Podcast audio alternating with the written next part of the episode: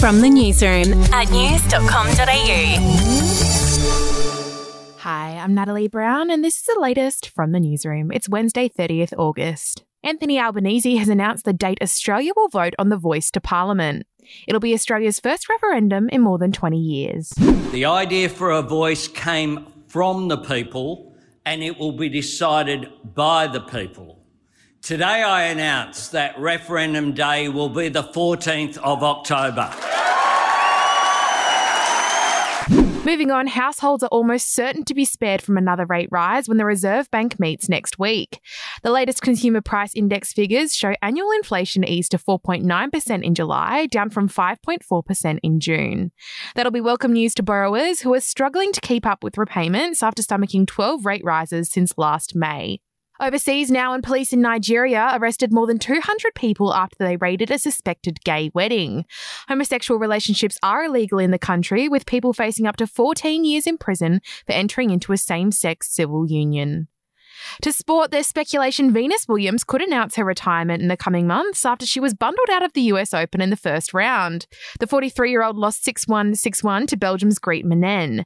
How about this for a stat? Minnen was born just weeks before Williams played her first Grand Slam final at the U S Open in nineteen ninety-seven.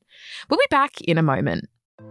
Hey, I'm Felicity Harley and I host Healthy-ish, where we chat to experts, influencers and people in the know from around the globe to arm you with the knowledge to make healthier decisions for your mind, body and soul. I think if we're going to be focusing on health, like sleep is probably the biggest component oh, of that. I, I think sleep is the cornerstone. Like, choose the harder option, because I've never woken up and gone, I regret that run that I went at four a.m. I've never done that. Search for Healthy-ish and Extra Healthy-ish wherever you get your podcasts.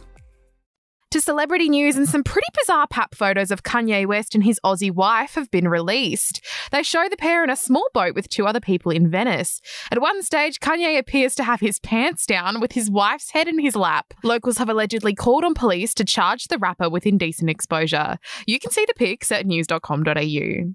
And finally, Michael Jackson's two sons celebrated what would have been their dad's sixty-fifth birthday by mingling with his fans in Las Vegas. In a rare public appearance, the boys posed for photos after a performance of the Cirque du Soleil show called Michael Jackson One.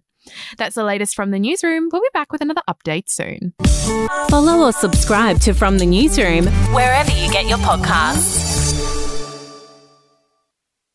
Are you ready to get an inside look at crime from someone who has investigated some of Australia's worst crimes? It was like Aladdin's cave. The luminol found bloodied footprints and bloodied handprints on a wall, so it's yeah. just like a horror movie. Former homicide detective Gary Jubilin sits down with cops, crims, addicts, victims, small-time cheats and big-town lawyers as they tell their incredible stories. My house got raided, next thing you know I got bail refused, next thing you know I'm on a truck yeah. to Parklea Prison. Listen to I Catch Killers early and ad-free on Crimex Plus on Apple Podcasts today or wherever you get your podcasts.